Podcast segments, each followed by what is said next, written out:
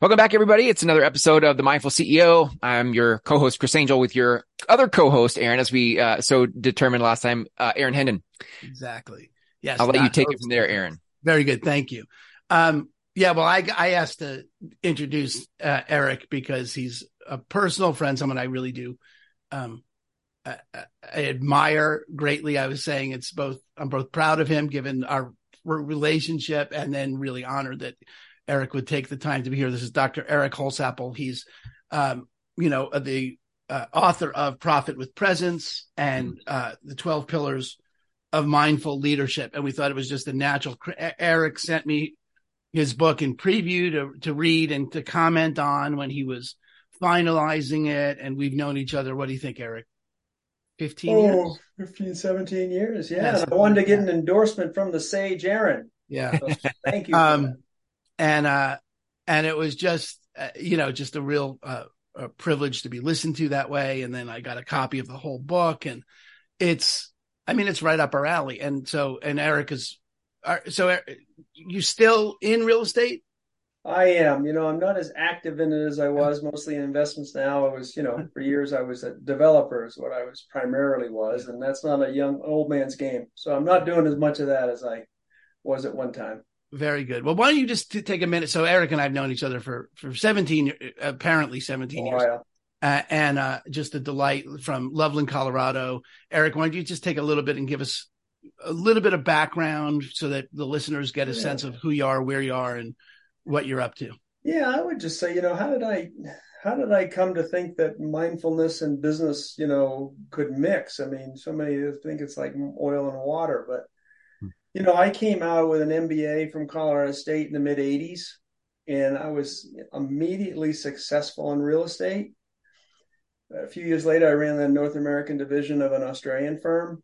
Uh, moved to Los Angeles, ran offices in Denver, Princeton, New Jersey, and Western Canada. I reported to the UK and Australia. It was a walk-in boarding pass. And I had all the outward trappings of, you know, boy, this guy's successful, six figure salary, you know, Mercedes, the apartment, title, all those things. But inside, I was dying, man. You know, I just, uh, I was single. I drank too much. I was overweight. I got a transfer to Boston. They had a New York Stock Exchange company in Boston called Bay Financial. And the good news was there was enough problems in town. I didn't have to travel. So I, I got an apartment there. My mom from Maine originally, my mom came down and helped me off it. And I went out and bought a scale because where I was hanging out, they didn't have scales. I knew I couldn't get my tie done and my belt. You know, I couldn't, but I wasn't giving up. You know, I wasn't going, I was, no, no, I'll get this.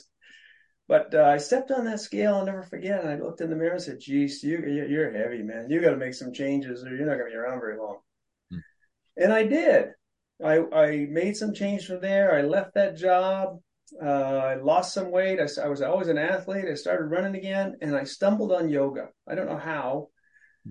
I just I stumbled on it, and it I it was just profound to me. It was like I'd become I'd become uh, disembodied from my body. Mm. It was like my Ken Robinson says, you know, your body is to carry your head around from meeting to meeting, and I'd just been like five years of a blob, you know and it got me back into it. And then my older brother, uh, he's a poet. My dad was a football coach. They were oil and water.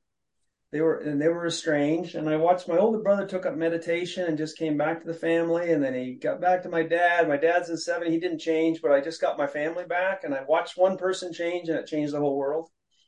And he said, You want to try it? And I said, Sure, I'll try that. I'd like to try that. I tried it and it was a game changer for me. It just immediately reduced my stress, you know, uh, gave me clarity, more focus, relationships better. I just, it just hit me. And I, but for years I didn't come out, you know, I was a closet meditator. I didn't, I didn't talk about it. Yoga and I mean, it was, you think it's, you know, I mean, there weren't yoga studios. There were meditation wasn't the craze that it is today. It was uh, a real minority sport. So um, I did that for years, you know. And I went back. I said, I'm looking for purpose. I went back and got a PhD. I started teaching, but I morphed back into business because I, I I I love real estate and I and I love to make money. I love capitalism too. But I taught for 20 years at the university part time.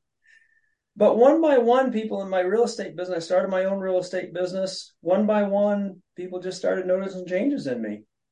you know, and and uh, what are you doing, you know? And they'd have problems. I became somebody you could talk to versus someone that was just, you know, I still run 150 miles an hour, but I'd slow down enough to have a conversation and say, hey, this is what I'm trying. Why don't you try this? Why don't you try this workshop?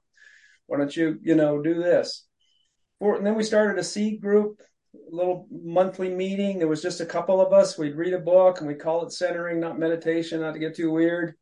And then, you know, before I knew it, the room was full we brought in a mindful based stress reduction eight week program for the whole company.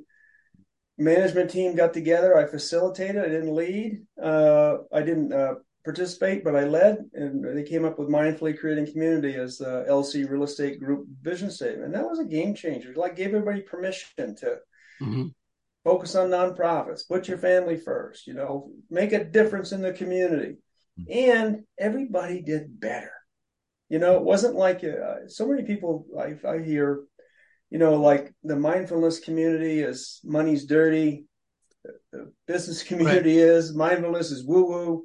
Not everybody, but there's a there's a current That's there. the zeitgeist for sure. And yeah. my my experience was different than that, and it's my experience, and that's what I'm trying to share through this book is that I have found that you get more focused, more more present, and that you meet people on a, on a, on a more deep uh, meaningful level, and business happens. You know, and it's a it's it's been a great ride. And I'm I'm proud and privileged to be here to share it with you today. Eric, that's so great. I love the it, it's such a natural flow, and it what. I don't know if this is. I don't know. I don't know if I have a question about this. Certainly, this is a statement, but I'm wondering. Uh, probably a question after I get it out. Um,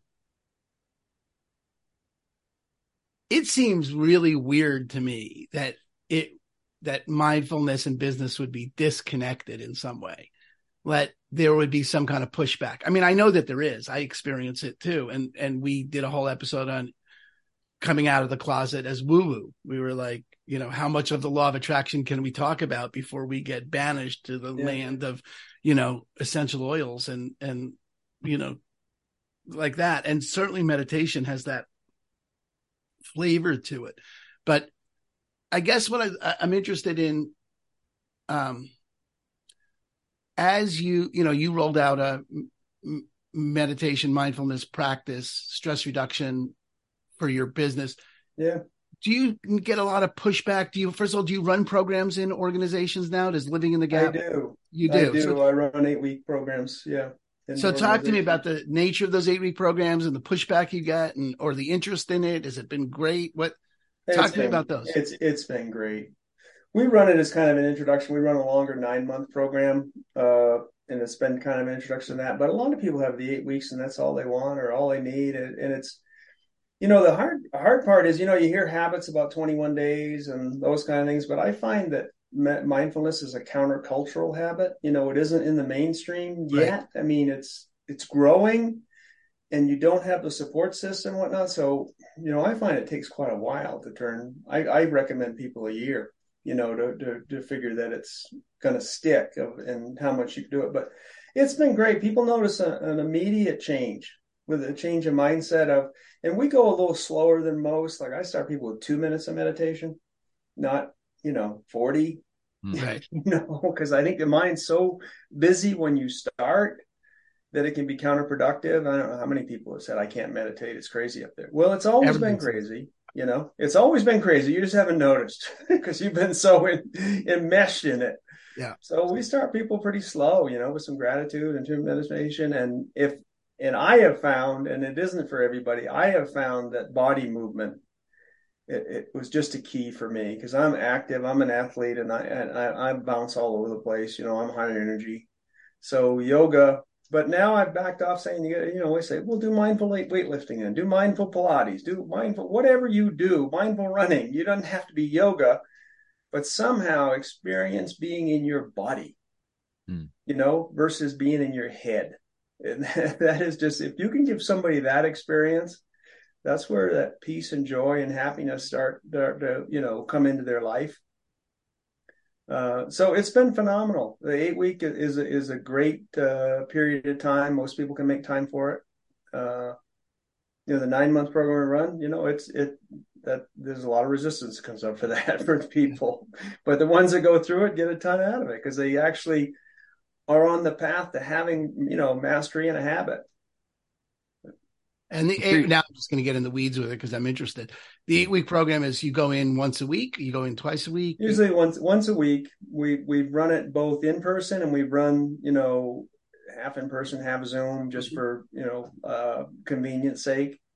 And they practice in between. You know, the idea is to be consistent, do something at just 10 or 15 minutes a day to do cons- consistency. I found is more important than length of time. Totally. If you can do it daily, and if not daily, you know, regularly to get into it, uh, can just make a huge, huge difference. And it's also nice thing about the eight week too is, you know, it's with other people and that can just, when you, you're just hearing what other people are getting and, Mm-hmm. you know, it, and it's always, it's in a professional work context, but uh, it's always like, you know, my kids are, you know, really happy that I'm doing this. that begins to change the whole dynamic because Doesn't you're it? no longer in an environment by yourself. And that's the thing that's sort of a problem that we have around getting people through the door of meditation is they think they have to do it alone or that if they are doing it because you are doing it alone but if you are doing it alone that there won't be any community Hmm. supporting Yeah. it but doing it Yeah. running it as a business thing What's You know, the we format, just, we Eric? just had a. I, I would just. I'll get that in one second. We just had a you know a meeting here this morning. We had a, a partnership quarterly meeting on all this. We always start them with a centering. yeah Just a quick, you know, five minute. Could you everybody ground and just get here? Get off your phone and arrive. Get Mm. here. Mm. Format is usually a book. One of the books that we love to use. Now this spring I'm going to use my book, but another book we love to use by Shawn Achor called The Happiness Advantage Mm. just a phenomenal simple book that just you know highlights that you know happiness success circles around happiness not the other way around you know? Be happy first and, And so uh, you- it's, it's it's a simple little book. you, we just like read a little bit five or six pages a day kind of thing to get the, the mind mind going. Uh, gratitude's always the lowest hanging fruit i find. Easier to to start and hang on to than meditation. It's not as scary and it's like immediate uh so some gratitude some journaling uh hopefully some movement I, I find movement and it can be just a mindful walk but some sort of movement uh, we use yoga to actually show, you know, because yoga, in my view, is a science of consciousness. We use yoga to show this is why you, you know, yoga is not, doesn't matter. You can stand on your head. Can you feel your body? Can you just feel where it is.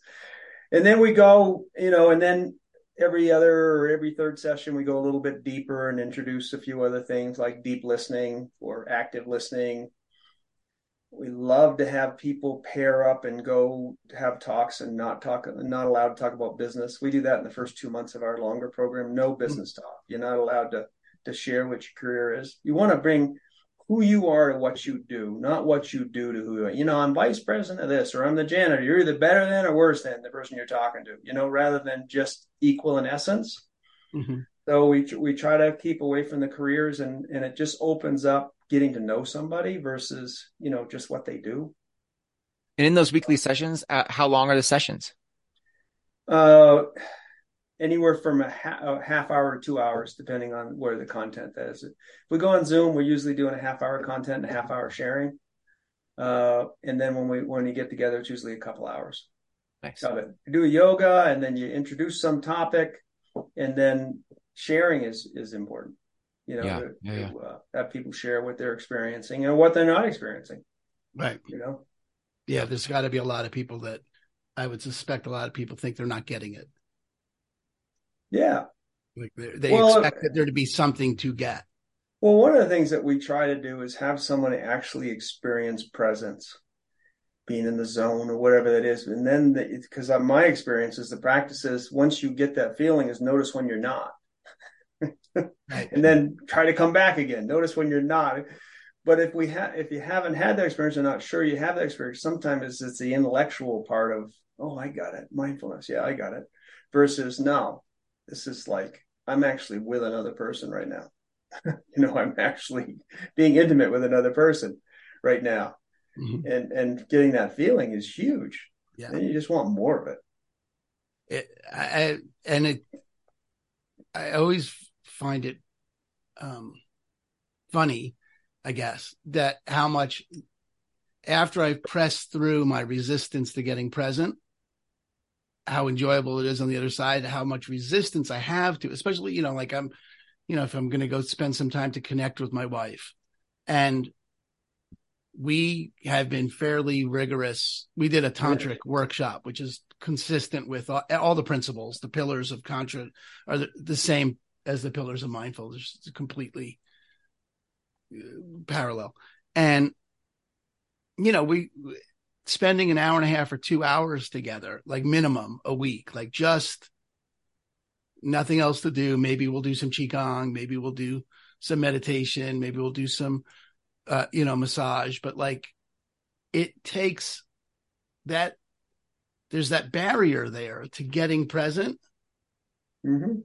to just getting through it, to being able to, and then how easy it is once I'm through it. But I'm always amazed at the resistance. I never have the experience of, oh, I can't wait to get. Although every time I'm done with it, I'm left with the experience of, oh gosh, thank God I did that. You know what I mean? Like that that experience. Oh, no, the resistance is you know we're just we're we're just drawn to distraction. Yeah. You know, because of our, I think it's our lack of familiarity with being present. Mm. You know, just that our society and our culture has driven us the other direction. It hasn't been something that's been taught, encouraged, or rewarded. Mm. And uh, so I think it's novel to people. And if you're not comfortable in something that's novel, it's like you don't trust it. Mm. You know? And I find also, particularly for, for, really smart people that have always thought themselves out of things, it's really hard for them to just give it up and say, "No, I'm just, I'm just a being. You know, I'm just going to be. I'm just going to feel my way through this. Trust my instincts. You know." Yeah. Hmm. Um, so no, I, th- I think that's that's more common than less common, Aaron. That it's people have, have that. For me, I've been doing it long enough that you know I crave that more my my primary sessions in the morning, I crave it, you know, to to go in and have that and to start my day with that because mm-hmm. you know, and then I can draw into it later in the day. But it's I'm I catch myself on this stupid thing, you know, drawn in, and it's you know we're driven to distraction, food, whatever it is, we eat to distract ourselves. We, but once you start noticing that, then you just got to start and say, there's only only way to to regain claim your focus is to declare it and you, no one else i mean business is so great at getting our attention right from social media to media to whatever it is we're just so great at grabbing attention and having them see our listing and having them find this and you know finding all these ways and the only hope it's not going to get better it's going to get worse ai and everything the only hope we have is for us to declare it and pay attention and say no my attention is mine mm. you know I'm going to place it where I want to, and I'm going to notice when I'm not there and bring it back. and what we try to do is, can I focus that at work when I'm there? And then can I go home and turn that off and focus on my family? Right. So they're taken care of. So the next day at work, I can actually focus on work because I haven't, you know, just ignored my family. I've paid attention to them and I'm okay taking some time out. And because mm-hmm. focus at work is just like so productive compared to our normal state of you know five screens open and the phone ringing and you know if you can focus man i think you can move the world in a couple hours a day yeah I suspect you're you're sort of touching on it, but I'm curious. You know, you, you have a, a, sign behind you that says "Living in the Gap." Yeah. I think your your domain is the same. Um, is I mean, I'm assuming that's sort of what the gap is. The gap, and maybe you can draw that out for us. Like, what is the gap between here and where? there's a lot of gaps. I mean, the primary one that we focus on is is just a little gap between thoughts. You know, when one thought stops, and another one starts, and a little gap between we start to notice thoughts rather than being just caught up on them. That's who we are. I like baseball analogy. You know, I just want to get so I can just, you know, don't swing at balls for my thoughts. I can just let those go and wait till I get a strike. but I notice that I'm not, I'm the one who notices the thoughts you know, some 6,000 thoughts a day, and mine aren't all that productive. Most of them are repetitive. Uh, you know, I, I, have, I mean, a couple good ones, maybe a week, you know, but most of them are not helpful. Yeah. So just gap, a little bit of a separation there. There's also gaps of, you know, where I am and where I want to go. And I find if I can get really aware of myself of where I am and I can get a real vision, we use visioning or where I want to go, that that line fills itself in pretty well. We, we you know, but we hmm. don't tend to be really honest with ourselves on where we are, you know, uh, or and we don't spend time thinking, what do I really want? Not what society has told us. You know, it's all about making stuff and consuming stuff. It's all about you know gross domestic product and you know how much you can consume and how much you can produce. And there's nothing. I'm an economist. There's nothing wrong with it. You know, it's fine, but it's it's not happiness and it's not purpose so we spend some time saying, okay, what do you really want? Hmm. And nine times out of 10, it's better relationships. Hmm. You know, I just want to really connect with my wife and my kids and my hmm. business partners. I just want to make a real connection, not a superficial one. I really want to be there, you know, for them genuinely. I want my kids to know that I'm there. I want to have a true friendship with them. And, you know, all the kids usually want is for you to be present with them they don't care if you're Superman or you know the fire chief or whatever. They just want, could you spend five minutes with me? You know, please. Mm. So I don't know. Yeah. I kind of rambled there a little bit. No, that's no, good. I love, I love that thing. Uh, you know, there's the gap when I lead when I lead mindfulness. I lead a mindfulness gratitude meditation every morning, and um, you know, noticing the gap in the breath, and it's yeah. those you know it's those gaps that give us an opportunity and that, that see the thing you said it really is so i think useful for people and it's the heart of mindfulness but we really are so judgmental by default that the opportunity to bring non-judgmental awareness to where we are hmm. yeah. you know it's very much you know in line with our you know our training about you know when you from this is just what Werner used to say is you know when you get what so you get so what and it's you know very much in that domain. It's just it's that's what's so. This is where i am. And we have such resistance to and i think it's tied up in the judgment about it. Um well when when we're judging right we're not present. Right. We're just reducing everything to a label. And it's that stress and anxiety reside in, the, in what we th- in what we think, not what actually happens to us. It's what we think about it. So if we can get in that way of being, or in a gap, or in the zone, or whatever you know, whatever the term is that resonates with you, mm-hmm. then you can start being present, and then you from there, if you can get there, you can say, you know, I can handle it. I'm going to handle death one day. What could be bigger than that? You know, we're all going to handle it. What you know, I can handle things from that wild, bigger container versus, oh my God, you know, ju- the biggest judgment we have is on ourselves usually, you know? Almost always. I think that's a lot so, of the resistance. Hmm. Yeah. What's, um, um, I'm always curious, especially in this mindfulness conversation, um, with those we have on as guests, like what, how you see the connection between profits and presence. I mean, that's the title of your book, right? Profits yeah. presence. Well, yeah. profit's necessary you know, I mean, you're not going to be first. First of all, like in a concept concept of the mindful CEO, you're not going to be CEO for long if you're not making a profit. I mean, it's just not going to happen. Hmm. right. I mean, and it's what makes the world go around. It's what makes us, you know, affluence increases influence. It, you know, we have to make a profit to stay in business. But I just find, you know, it's got to be okay to make money in capitalism. It can't be like that's dirty and it's not mm-hmm. okay and whatnot. So but what I think is missing from capitalism is consciousness. You know, is I mean, capitalism can't work if it's just the, the you know the top one percent that that figures everything out and they end up with all the marbles. Mm-hmm.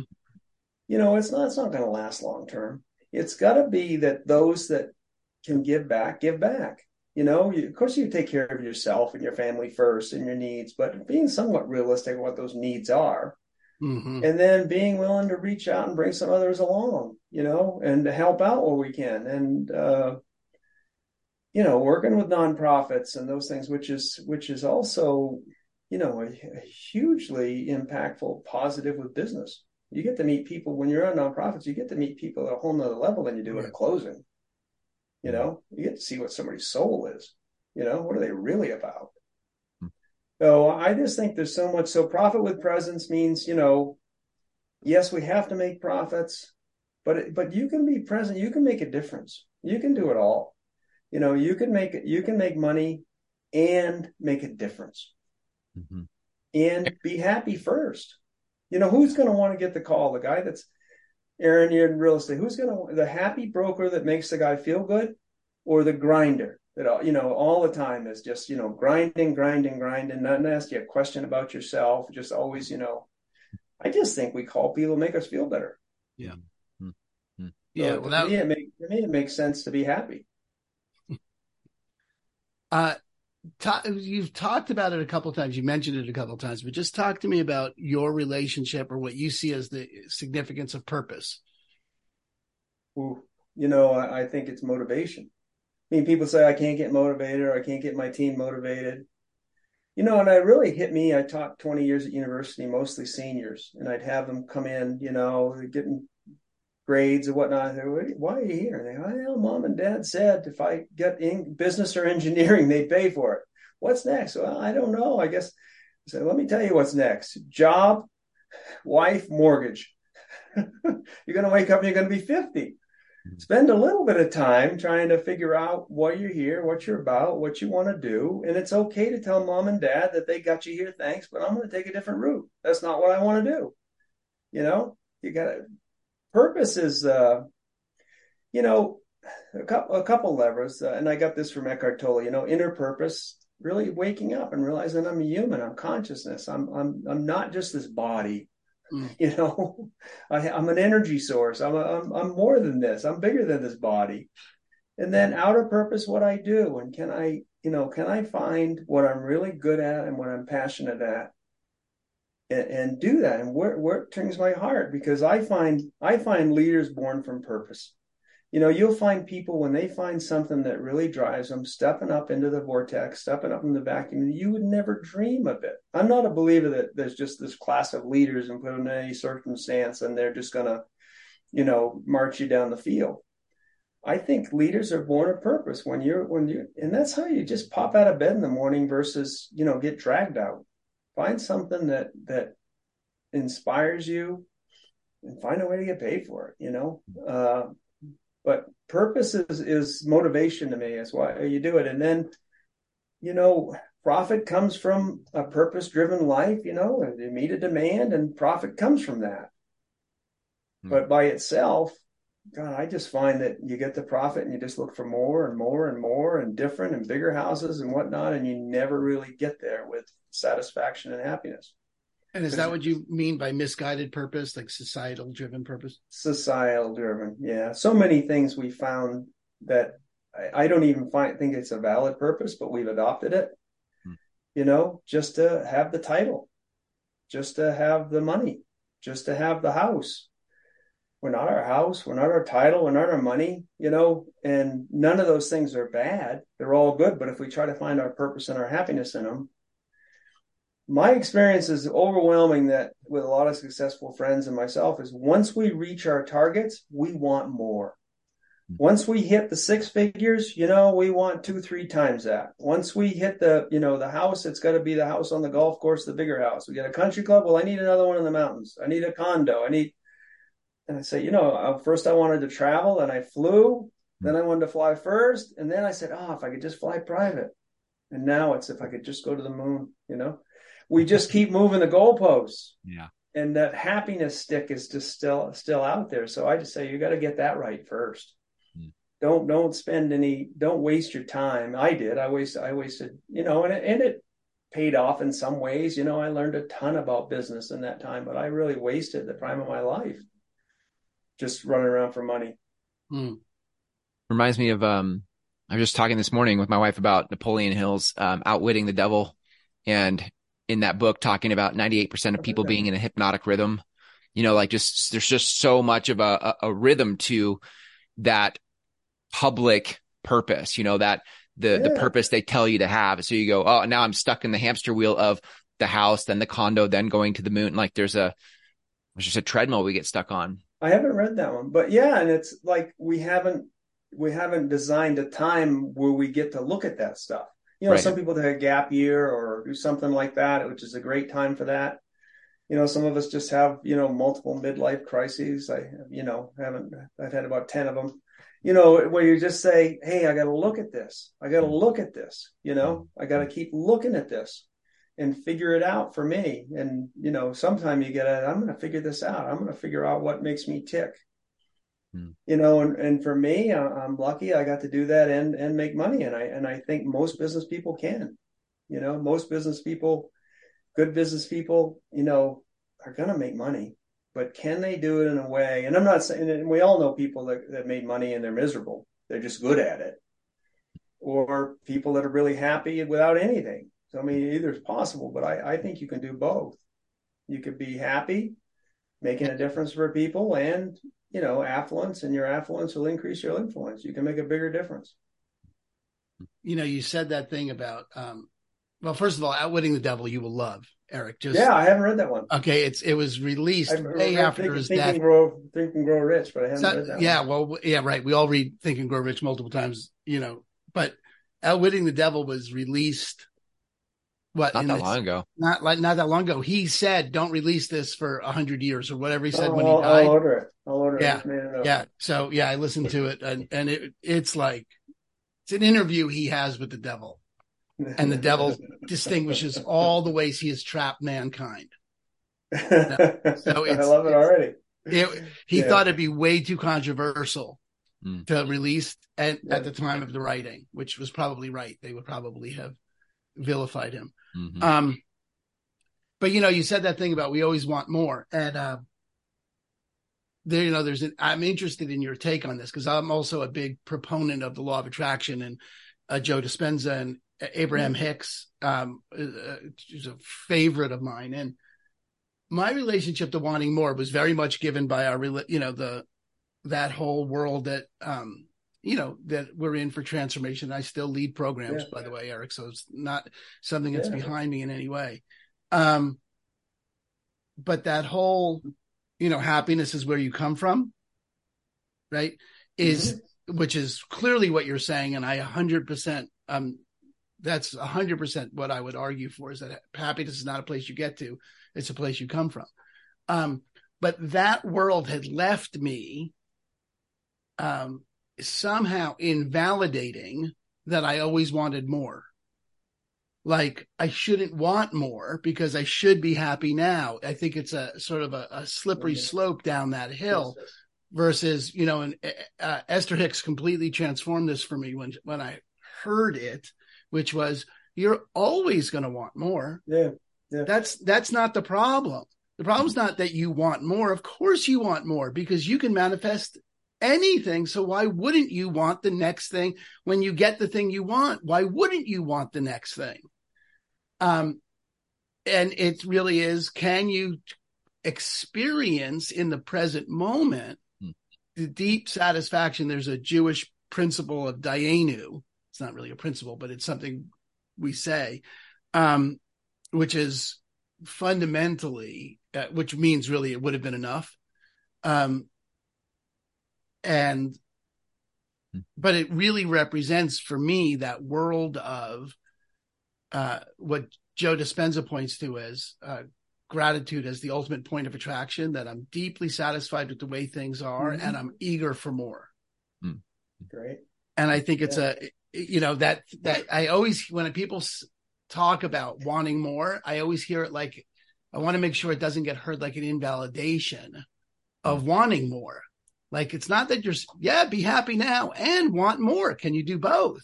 And realizing that if you're not happy now, yes, chances are with more is not going to do it. I mean, 100%. science. I mean, most of the science was you know over eighty, and with inflation, it's probably hundred thousand. Over that kind of income, you don't get happy. You just get more stuff. Yes. So yeah. some kind of realization that, and I had a big thing. This with I'm a golfer you know, if I go to the golf course and try to find my happiness out there, I mean, I come home and kick the dog three quarters of the time. But if I can bring happiness to the golf course or bring happiness to my vacation versus going to there and looking for it, hmm. then you then just life just totally. really gets fun, you hmm. know. Yeah. And you get there and you're not like I have to do this list of things. No, I'm already happy. What, what's what are we gonna do? You know, what's this? Oh, a ball went out of bounds. Oh well, let's drop another one you know, it just it can just be different. Yeah, yeah, very good. I think that's that's key. We, you know, can you?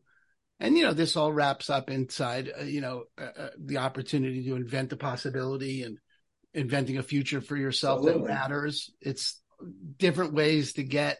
You know, there's so many different ways to get there. You just have to be committed that there's a there there. There's a you know that this right now what works and doesn't work, what gives me power and what doesn't give me power about this. And the thing you pointed to, I love the last blog post is what I'm going off of is the egotistical and societal influences of purpose. Hmm. Um, you know, do those give me power? You know, when you're interviewing those seniors, are you going to be filled with power, joy, and freedom when you leave here and you get that job? Well, and they still haven't found anybody in their deathbed that said, I wish I worked more. Right. You know? Yep. But do, do I wish I loved more? Do I wish I, you know, had more joy? Yeah, that's almost universal. Yeah. So. Yeah. I used to use that as a guide. Like, okay, mm-hmm. am I ever going to say, I wish I, uh, oh, I, I, I attended too many of my kids' softball games. Yeah. No, I will never say that. That would never okay. be a, a thing yeah. for me. I will, I highly regret all those times I spent, you know, just me and my wife hanging out. Never going to say that. You know? So, right. And figure out how to, you know, make money too. And there you go. And that's, and that really is, that's the purpose of profit with presence is that I love it. And we're going to just so you know, Eric, and, you know, anyone who's listening can know that we're the, you know, you're 12 powers of pow. Pillars. Yeah. There you go. 12 pillars of leader mindful leadership are you know built in riffs for us to explore. So we may awesome. be emailing you questions and stuff. Great. Um i'm up for it.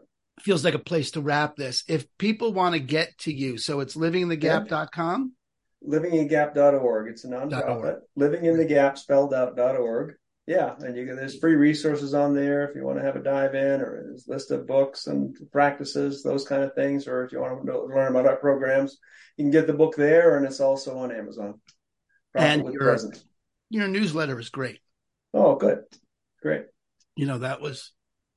Yeah, you can sign up for I that. Have the hiccups. All of us, all of a sudden, I have the hiccups, which is what's happening. Life. Life. what my body is saying now. Um Great. Eric, anything else? Anything else you just want to leave us with before we go? Uh, I would just say, you know, if you if you have an interest in it, start small and be consistent. You know, you don't have to. It, it's the small little practices that are easy to do, easy not to do. Just find a way to do those little practices and, and knock off a few things that you know are, you know, sabotaging you, and just get started. Get on the path. You know, it doesn't have to be the the the, the big shift all in you know one one day or one weekend. It can be this little tiny shift in intention, and you know, just take a mindful walk. Leave your phone behind someday. Just take a walk around the building at lunch. Just yep. look up at the trees and just take a few breaths and take a mindful walk to get started. Just reset your day. Great. Awesome. Eric, I really appreciate your time. I love you. I love that we're still connected after all these yeah, years. Yeah, me too. And I love that we're connected in this you know, awesome. all, all the ways to stay connected, to stay connected in empowering people to live a mindful life is just, yeah. I love it. I love that we cir- circled back to this. So appreciate being on, Aaron, Chris. Thank you. Yeah. So glad you're here, Eric. Thanks. Thanks everybody. If you want to learn more about the mindful CEO, go to themindfulceo.com and uh, check out the links there. Um, and until next time, see ya. Thanks.